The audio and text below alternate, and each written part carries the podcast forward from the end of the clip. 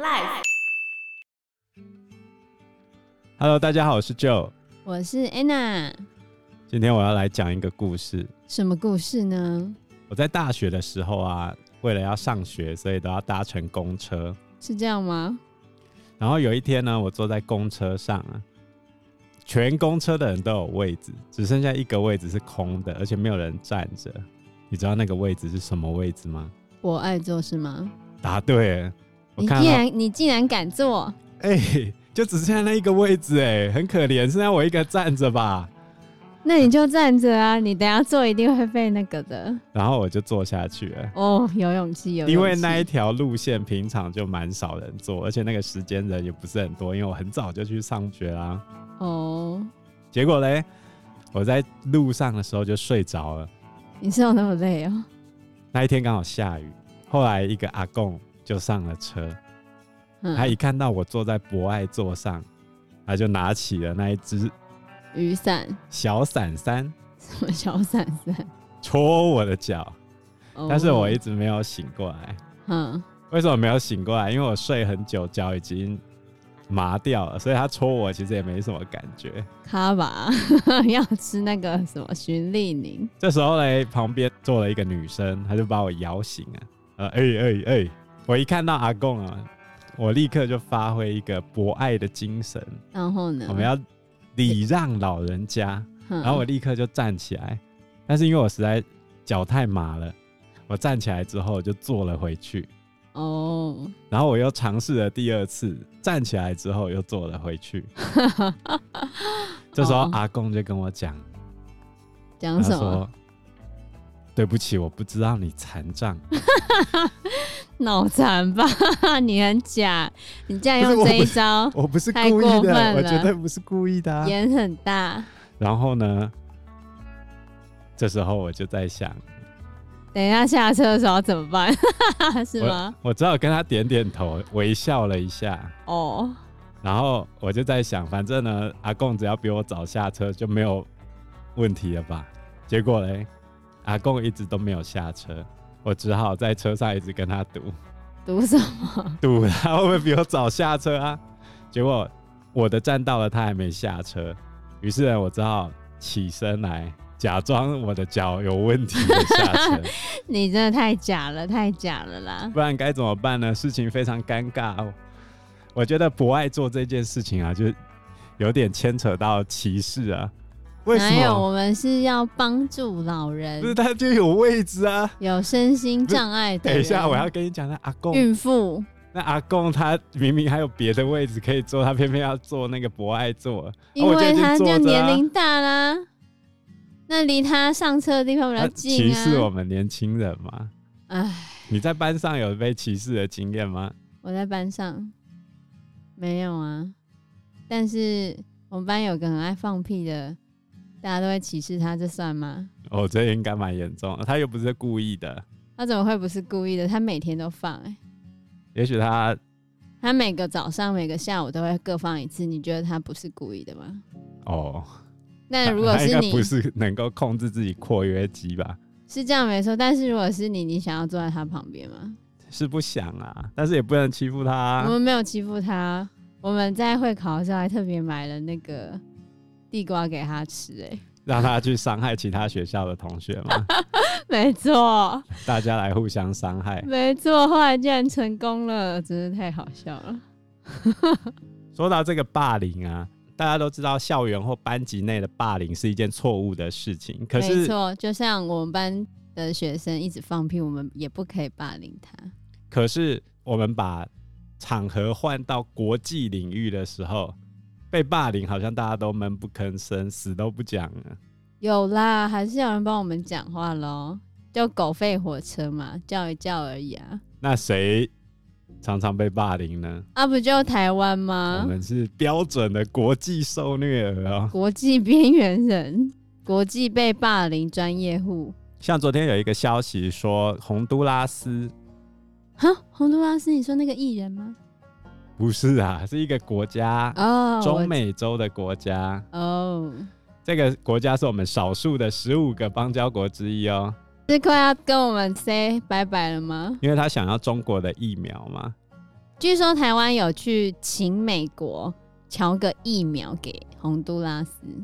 最新的新闻有一些说法是说瞧不定，瞧不定的话，他可能就会跟中国购买疫苗，然后他就要跟我们 say 拜拜了。所以在疫情爆发的这一年之间，中国利用疫苗的方式，不断的在挖台湾的邦交国嘛。对啊，卡我邦交太过分了。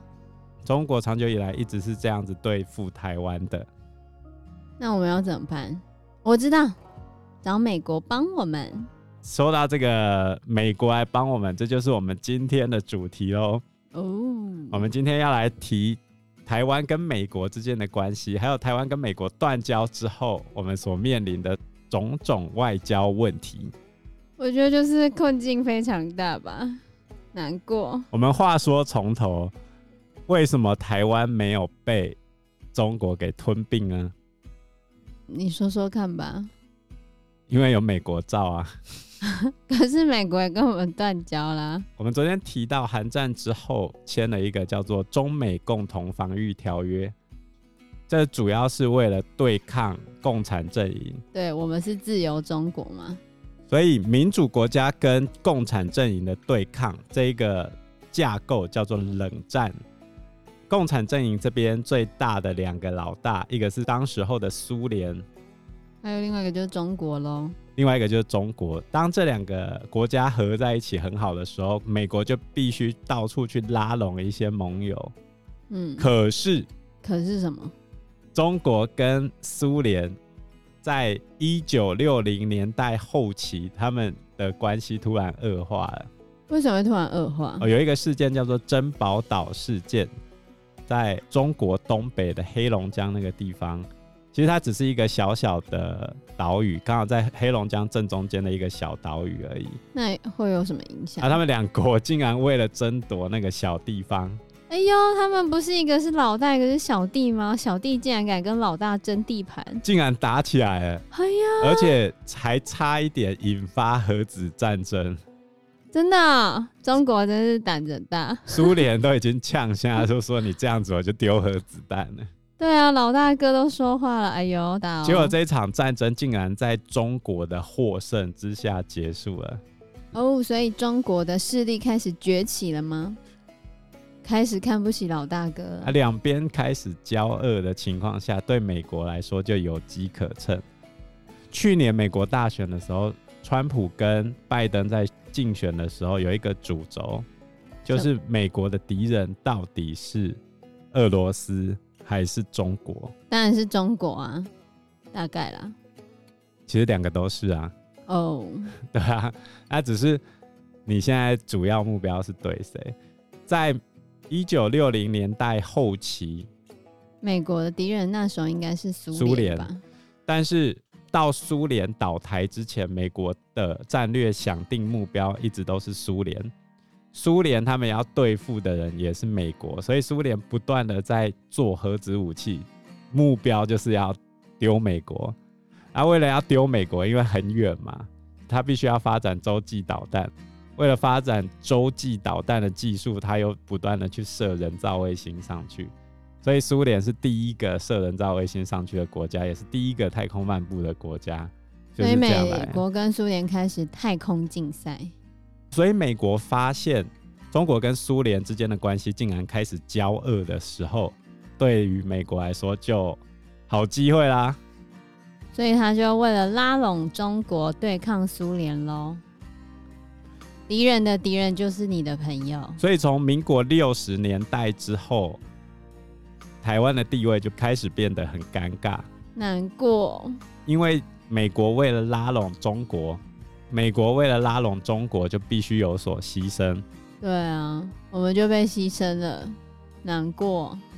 这时候，美国换上来的总统名字叫做卡特，卡特就很希望跟中国建交嘛。所以他就建交了，不是吗？在民国六十七年十二月十六日的凌晨十二点三十分，蒋经国这时候已经睡觉了，结果嘞，他的小房间的灯突然被打亮，他的床前站了一个人，有鬼！不是鬼啦，蒋宋美龄他老婆不是，不然谁？是总统府秘书兼任新闻局副局长那时候是谁？ ，A K A 台湾总统选举必定会出现的神奇人物宋楚瑜。哦，哇哦，他这时候出场嘞，他出场年代超早。他跟蒋经国讲美国大使求见，嗯，他讲的这件事情就是要跟我们断交。对，在断交前的七个小时，他先来跟蒋经国报告，所以到了民国六十八年的时候，正式跟我们断交，然后和中华人民共和国建交，一直到现在。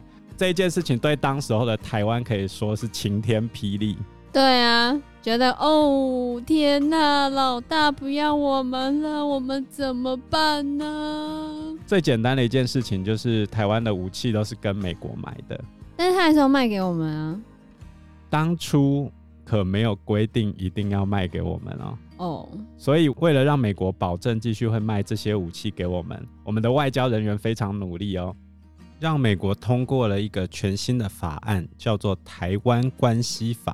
可是台湾关系法里面，他并没有承诺要保障台湾的安全啊，他只是说他会维持西太平洋地区的和平和稳定。所以，它有留给美国一个操作的空间啊。但是之前中美共同防御条约，它就是会保证当时中华民国的安全，是吧？共同防御条约就是我们只要被攻击，它就他就会帮忙，义务出兵。他就会义务出兵。只是啊，现在变成台湾关系法，就是我们被攻击，他就会说他要保障这边的和平与安全，但是不一定会出兵，是这个意思是吧？所以，依据《台湾关系法》，它可以继续军售给我们。这也是哦中共 argue 最惨的，因为我们台湾的武器自制能力没有到非常好，呃嗯就好像我们研发多年，我们台湾自制的主力战机叫做 IDF 金国号战斗机，被人家号称 I don't fly。 哦，I D F I don't fly，不会飞啊。也不是不会飞啊，因为它的引擎不够力，所以它必须要装两颗发动机，那飞机就会比较重嘛。嗯，像 F 十六他们都是只有一颗发动机就可以上去了，哎呦就好了啦，要求那么多干什么？现在人家都已经换了好几代，所以为什么中国最近敢那么嚣张来我们的西南空域那边晃？其实嗯某种程度上就是我们台湾的战机更新速度赶不上他们，所以在表面上我们跟美国就是维持经济跟文化上的交流。那美国就在台湾留了一个叫做 AIT 美国在台协会。早期的话，你要出国要先去在台协会那边面试，哈，嗯看你长得帅不帅，美不美，不是他会问你一些问题，你去美国干什么？这样现在已经是免，能去干什么？现在已经免签了，所以就没这个问题。哦，啊，可是台湾那个时候应该觉得很痛苦吧？对于中国来说非常简单，它就是从头到尾就是要吞并台湾嘛。即使中国过得再惨，它就是要吞并台湾。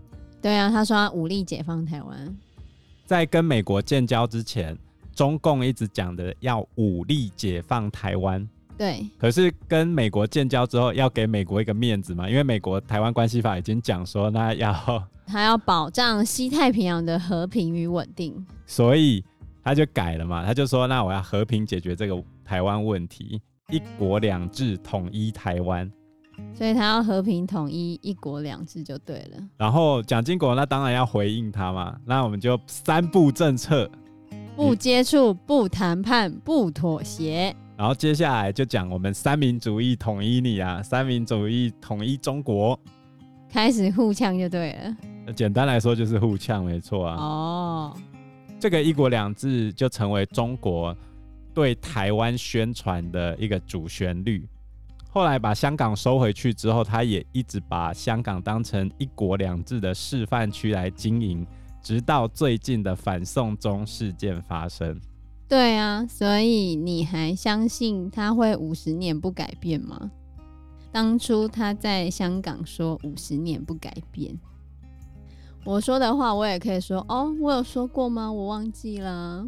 反正中国就是这样嘛，他没有办法解决问题，他可以解决提出问题的人嘛。所以他现在要解决哪一个人？就好像反送中事件的时候，里面有一个女生，她原本是国中的游泳校队，嗯，我结知道他后来死掉了，不是吗？，对，她有一天出门之后就没有回家，隔天被发现自杀在海滩上，然后全身都没有穿衣服，他游泳校队对啊，然后死在她是海里，她是溺死的，被溺死吧？她说她是自杀，验尸说她是被自自杀，然后他妈妈为了替女儿争公道，隔一年他也自杀了。也被自杀了。我不知道他官方就这样讲嘛，他只他讲哦你就要信嘛，知道吗？中国官方讲的话，大概就是你把它反着看就是真的，这是我的想法啦。不一定，他也有些是真的，好不好？哦，大概哦好吧百分之零。不然哦，不要这样讲啊了，人家也是有他们人的。家中国就是好棒棒，他说的都是对的。中国已经脱贫，肺炎清零，全部的人民都过着幸福快乐的日子。你们这些台湾人还不赶快加入伟大中国的行列吗？总而言之，中华人民共和国对台湾的军事跟外交上面的威胁一直还没有解除嘛。对啊，到现在还是啊。你看洪都拉斯，我都觉得我们的邦交国又要变少了，那我们台湾到底要怎么维持邦交国呢？没有办法维持。有？吧？我我们又没有办法给他们钱，他们只要拿钱收买你就我好啊们了、拿我们只能拿钱买感情吗？就难道就只有这种方式吗？对啊，但是啊，好像也是这样啊。我拿钱请你跟我做朋友，你要不要跟我做朋友？ 好、哦，你现在这么快要成，那另外一个人拿一万块请你跟他当朋友，你就要那我跟当他然要找一万 块的啊、哼， 我只有给你五千，你就要离开我了。一万的比较多啊。对啊，一万的就中国，五千就是台湾。哦，我们可能没有五千。台湾早期的时候是以农技团，就是帮人家杠田啊，帮人家种 田。然后谁需要你这农技团呢、啊？哎、我们可以在沙漠里面种出东西，很屌吧？哪有沙漠？你乱然后讲我。们还去帮我们非洲的邦交国去协助他们治疗艾滋病啊、我们非洲邦交国只剩一个，你说早期的时候还比较多 的时候，现在剩一个啦。哦我们帮他们的人民去防治艾滋病。这些都没有用，钱比较有用。哎、我们解决了连那个 WHO 去当地都没办法解决的问题。然后呢，他们有感谢我们吗？他们后来人家给他钱，不就跟我们断交了吗？可是他人民很多还是很感谢我们啊、那嗯是人民，问题是他们的政府还是收钱啦、早期的时候，WHO 到当地去发保险套，他们都不愿意戴，为什么？太小了。所以他哎你应该要发那 个所以你就知道我们台湾人多伟大，我们帮他们防治艾滋病，这多么困难啊！哦，你要买那个欧美用的。他们要 e- extra large，你这样子，这样不行，这样十八禁哦，老师。哦，所以他跟我们断交是因为我们发错保险套 size 吗？不是好不 好？跟这个一点关系都没有，哦，不然是主要是主要是他们的政府还是喜欢钱。应该说台湾跟中国，我们同时都在贿赂对方的政治人物。然对啊，后我问们题是用实际的作为贿赂，他们是用钱贿赂。我们其实有贿赂政治人物，而且我们还去帮助过独裁军政府的军事强人。哈，我没有做这种事情哦。那就是嗯困难嘛。我们台湾在国际上面的外交跟军事上面都面临了困境，所以 我们是国际孤儿，国际边缘人。像二零一九年的时候，我们台湾就有通过反渗透法，就是要阻止中国对台湾的渗透嘛，因为他会去买通一些媒体，或者是你现在可以去看我们的假讯息。嗯，或者是我们的某些新闻都跟中国的 CCTV，也就是央视，它的口径是一致的。所以我们在接收一些讯息的时候，应该要自己做到事实查核啦。但是以二零二零年的总统大选来说的话，其实有将近一半以上的人不相信中国有在干预台湾大选，真的哦、甚至还有六成的民众他并不使用事实查核工具，然后百分之四十的人他是利用直觉来判断这个讯息是真的还是假的。我知道了。像今天假设某学生跟我说我会准时出门，那就是假讯息。我接下来都会盗笑，假讯息。我考试考得很好，假讯息。 你觉得我的判断正不正确？针对学生应该是正确的吧？哎，还有，就像你问他你有没有去听我们的节目，他说有假讯息。你没有听节目的话，我在后台都看得到哦、对哦，比如说在赖群组上面，常常会接收到一些假的健康资讯，哦对，这种就对人家的健康其实会有一些伤害的。所以我们常常都要做事实查核，然后再把那个正确的资讯贴回去。最容易骗到人的那种假讯息，就是可能六成到八成他讲的话是对的，对，但是他推估出来的结论是错的，对不对？对他有可能刻意的误导。对于政治或台湾外交上面的新闻，中国方面也对台湾使用认知战来影响台湾的民心士气。所以今天早上的卫福部不就在开记者会，希望大家就是不要流传假讯息吗？这就是台湾目前面临的一个媒体试读上面的困境。推荐大家可以上网搜寻一些事实查核的网站，比如说趋势科技他们有做，然后还有一个叫做 MyGoPen，你只要很简单的把你的讯息贴上去之后，就可以做事实查核的动作。所以有些人就没有时间啊，不然怎么办呢？它只要贴上去需要几秒钟，难道你就习惯被骗就好了吗？嗯，好好吧，民国七十六年，蒋经国宣布解严之后，他为什么要宣布解严呢？因为他这时候身体已经比较不好了，那他又觉得跟着他来到台湾的这些外省老兵非常久没有回家，于是呢，他宣布解严有一个很重要的目的，就是让这些老兵也能够回到家乡去看一看。真的，啊但是那时候的中国经历了大跃进，又经历了文化大革命，其实破坏的 很惨。它里面的生活水准在当时候是完全及不上台湾的。所以我记得那一段时间不是会有很多人回去省亲，然后就带一堆金戒指啊什么之类的回去。然后中国那时候人超欢迎台湾人回去的，要是我也欢迎啊，有人回来发金戒指，随便去随便拿，多开心啊！当年的中国可是连厕所都没门呢，现在北京厕所也没门啊。他们是习惯这样吗？对啊，上次那个刘乐言啊，他不就在北京拍了一堆北京的厕所没有门，女厕没有门呢、欸北京哎、他们可能比较豪放一点呢、是吗？ 我觉得真是有点可怕。然后到民国八十年，李登辉上台之后，他又宣布终止动员戡乱时期临时条款，所以在七十六年解严，八十年宣布动员戡乱结束之后，中国跟台湾之间的民间贸易往来就越来越密切，然后我们大家也可以接收到中国那边的资讯。真的资讯还是假的资 讯？其实很多人对中国都有一些向往哦，那是早期吧？现在吧，真的吗？比如说因为现在社会上出现了许多的谬说，说两岸的统一不能急，要慢慢的解决，让下一代解决。我一听到这个话，就觉得浑身不舒服。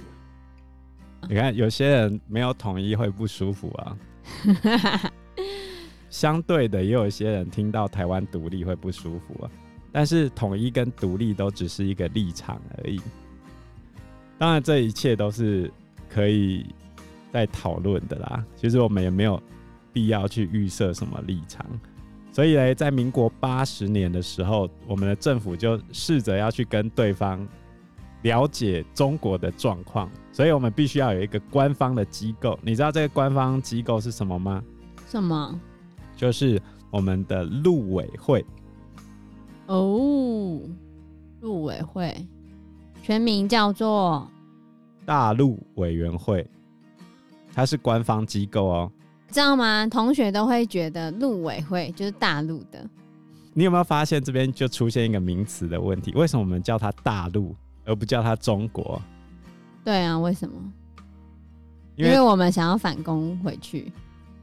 你要这样讲也没错，因为中华民国宪法目前只有一个中国，哦，而且我们的首都是在南京哎， 台北只是临时偏安首都。因为我们现在的状态是两岸分治嘛，然后互不承认嘛，然后中国的立场是台湾就是中国神圣不可分割的一部分，然后我们台湾已经有人放弃反攻复国的目标了嘛？谁你有想要反攻复国吗？没有？所以台湾并没有想要反攻大陆嘛。可是事实上，我们的国家航空就叫做 China Airline，所以就陷入一个很尴尬的局面。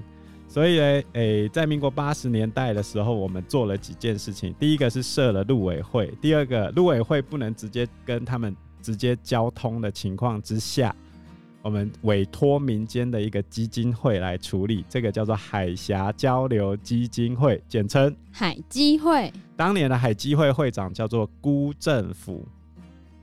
哦，你有没有想到他姓辜，跟谁有关呢？不知道辜连松。这 谁？辜连松就是当初带日军进台北城的那个富商啊。现在有一家银行就是他们家开的、啊，什么银行？中国信托啊。然后他们两边就开始交流。我们顺便补充一下，中共的官方对台机构是什么？嗯，我们是陆委会嘛，他们叫做国务院台湾事务办公室，国台办。 哦，有最近都会在那边讲话呛瞎台湾的。他们最近很热衷于推销中国疫苗给台湾。你是说那个泰国打了之后，女排十五个都确诊的那个科兴疫苗吗？嗯，我哦，可能我讲的只是意外。 不管它有没有用嘛，反正它是疫苗嘛。那这是官方的部分，然后接下来中国的民间机构叫做海峡两岸关系协会，简称海协会，我们的叫海基会，他们叫做海协会。这太像了，我觉得很多学生因为我常们常都搞不清楚。因为台湾比较常用基金会这三个字，我知道，你就想台湾比较有钱，所以我们用基金会，台湾哪有比较有钱？ 人民比较有钱呢、因为基金投资有赚有赔，所以请详阅公开说明书。对，没错。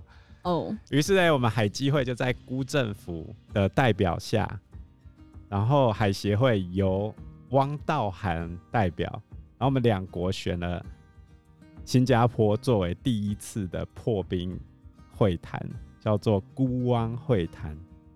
在新加坡啊，然后那个时间点是民国八十二年，在这场会谈之前啊，其实我们前面就有先说大家交流的前提，因为两边的政治方面的旗舰是不可能解决的，所以在一九九二年的时候，我们已经先谈成一个没有共识的共识。我觉得这没有人讲得清楚是什么，我到现在还是不知道九二共识到底是什么。我来跟你解释一下什么叫九二共识。这个共识就是你的中国不是我的中国，不是我的中国，我的中国也不是你的中国。那他讲什么东西？你知道这件事情，我也知道这件事情，所以我们针对这件事情达成共识。我也承认你想象的中国是在你脑子里面想象的那样，那也请你承认我在我脑子里面想象的中国是我想的这样，然后嘞，这就是我们的共识。你讲的跟没讲是一样的啊、哪有一样？就一样啊。我承认你可以幻想，我承认你的幻想，你也承认我的幻想，所以我们互相尊重彼此的幻想。对，哦，所以国民党他们在陈述九二共识的时候，它后面有一个前提：一个中国加上各自表述。但是中国他们只讲一个中国，就少了就少了各自表述的部分。所以中国认知的中国还是包含台湾的中国，台湾认知的中国也是包含中国的中国，是这个意思吗？看你怎么想，你有幻想的自由。哦，在我看来，就是九二共识就是这样的一个东西。到底在讲什么？好，我我请另外一个厉害的中国专家来跟各位分析一下领土主权完整是指的台湾这块地，所以反分裂法是说这块地不能分出去，不是说台湾人不能独立。我们有权要求台湾人，你不能在我们家的地上建立一个国家，你想建立去哪儿都行。哦，所以我们可以独立，只是不可以在台湾这块土地上面独立。你想要去哪个地方独立都行，你就出去，这块地是我的。中国一块儿都不能少，那我们要去哪儿独立呢？ 把中国买下来，啊哈哈，看起来是没机会。没门儿，没救啦！可是民间交流往来其实还是越来越密切。其实中国目前也是我们台湾的第一大贸易伙伴，而这个主要是从民国九十年以来，就是陈水扁执政之后，我们陆续开放了小三通跟大三通，然后陆客也可以来台湾。在疫情之前，我们的旅游业都已经发展到一条龙的状况了。知道什么是一条龙吗？就是他们进来，游览车是他们家的，然后饭店也是他们家的，然后去的那些买纪念品的地方也是他们家的，除了旅游景点不是他们家的之外，其他都是他们家的。这就是一条龙。在陆客来台之后，台湾的旅游观光业也发生了一些有好有不好的变化。那的确有一些人从中去赚到一些钱，有吗？有，因为早期的时候，比如说他们去台湾的纪念品店、珊瑚店，他们一次都买一大堆，那是早期，所以我就说早期的时候有人赚到不少钱啊。后期那些店都是中资啊。所以后来带给台湾蛮大的麻烦。比如说，后来陆客不来之后，就产生了一些观光冲击。有一些店它的品质其实不是很好，它是靠着陆客来维生的。可是陆客不来之后就完蛋了。所以之前不是有个顺口溜嘛，在讲说什么什么什么了，因为陆克不来了，都是不管什么事情都是因为陆克不来了。所以陆克不来怎么办呢？这也没什么办法，因为其实两岸的货品贸易还是非常的密切，我们应该就是不要把鸡蛋放在同一颗篮子里，尽可能去分散风险。对啊啊，，只不过现在离中国比较近的金门跟马祖还是主要的交流通道，所以像前两年非洲猪瘟非常盛行的时候，我们都非常担心相关的肉品会从那边进到台湾，还有海漂猪啊，他们不是有海漂猪，所以金门马祖是最近的、啊。最近比较少了啦，嗯，他们非洲猪瘟的状况还是没有完全解决哦。真的哦、大家现在都在 care 疫情，谁在管你非洲猪瘟？嗯，希望还挡得住吧，你是说疫情还是非洲猪瘟？ 都要挡得住。大家加油，出门要记得戴口罩，然后要记得下载台湾社交距离 APP 哦。哦，还有要加入疾管局的 LINE 可以用那个十连制啊。所以面对中华人民共和国的这些外交封锁，我们到底要怎么办呢？我们只能尽量跟人家完成一些比较实质上的交流，比如说，其实德国在台湾没有大使馆，以色列在台湾也没有大使馆，可是他们有办事处，我们就会去强调两岸之间是对等的政治实体嘛。美国他们最近其实也通过了一个台北法案，我知道啦，可是其实美国最近给我们的外交资源也比较多。台北法案就是支持台湾参加不用以国家为单位的国际组织，就是有意义的实质参加这些国际组织，比如说国际刑警组织啊。哼，然后其实 WHO 我们应该也要能够参加，应该啊，很多东西我们都应该要可以参加，问题都不行参加。今年 G 七的时候，那他们都是嘴巴上说的，我觉得台湾人现在都已经，所以有了这些国家的支持之后，面临中国的打压，就能够突破重围吗？很难。举一个例子，在 SARS 期间，我们台湾曾经也想要加入 WHO。SARS 大概就是十八年前的时候，哦，那么久了哦，给你们听一段中国代表当年讲的话。邀请台湾参与 WHO，是欲法不服、欲理不容、欲情不合。不清楚的话，我稍微讲一下。当年中国的代表在 WHO 上面讲，他们要严正指出，邀请台湾参与 WHO 是于法不服，于理不容，于情不合。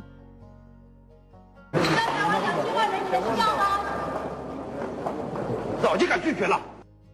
然后记者就去问他们的代表说：“你听到台湾两千万人的需要吗早就给拒绝了。？”这是中共官员讲的话。然后，没听到会长做的决定吗？谁理你们？他接着又讲：“你没听到大会所做的决定吗？谁理你们？”这就是我们台湾目前遇到的政治现实嘛。我们台湾到底可以怎么做呢？台湾可以怎么做呢？我们就必须要积极参与或举办各种国际的会议，并且鼓励民间投入各项国际交流活动，来拓展台湾的外交空间。超级官腔的。不然怎么办？ 所以，我们台湾到国际参加比赛，我们只能用 Chinese Taipei，哦、然后只能出现奥会旗嘛。对啊，我们就是 Chinese Taipei。所以其实有点可怜啦、比如说我们参加奥运所受到的待遇，比难民队还不如、啊。我们是台北队，台北能代表桃园吗？能代表新竹吗？能代表苗栗吗？那就只能这样啊！可是如果你今天要把它改成台湾的话，我们又会变成什么东西都没办法参与，这就变成一个非常模糊而且挣扎的空间。所以我们只能够现有的状况来去尽量努力，让国际社会看得到台湾。尽可能的务实去处理这些事情啊。对啊，最近政府就是在推新南向嘛，你可以发现我们街头上越来越多的东南亚移工，然后我们也有一些学系，比如说在教泰语啊、缅语啊、缅甸语、越南话。我们希望透过新南向政策打进去东南亚地区，但是其实这对台湾也有点困难，因为他们现在刚组成 RCEP，就是区域全面经济伙伴关系除了东南亚国家的十国之外，还要再加上中国、韩国、日本、纽西兰、澳洲这些国家。就是没有台湾。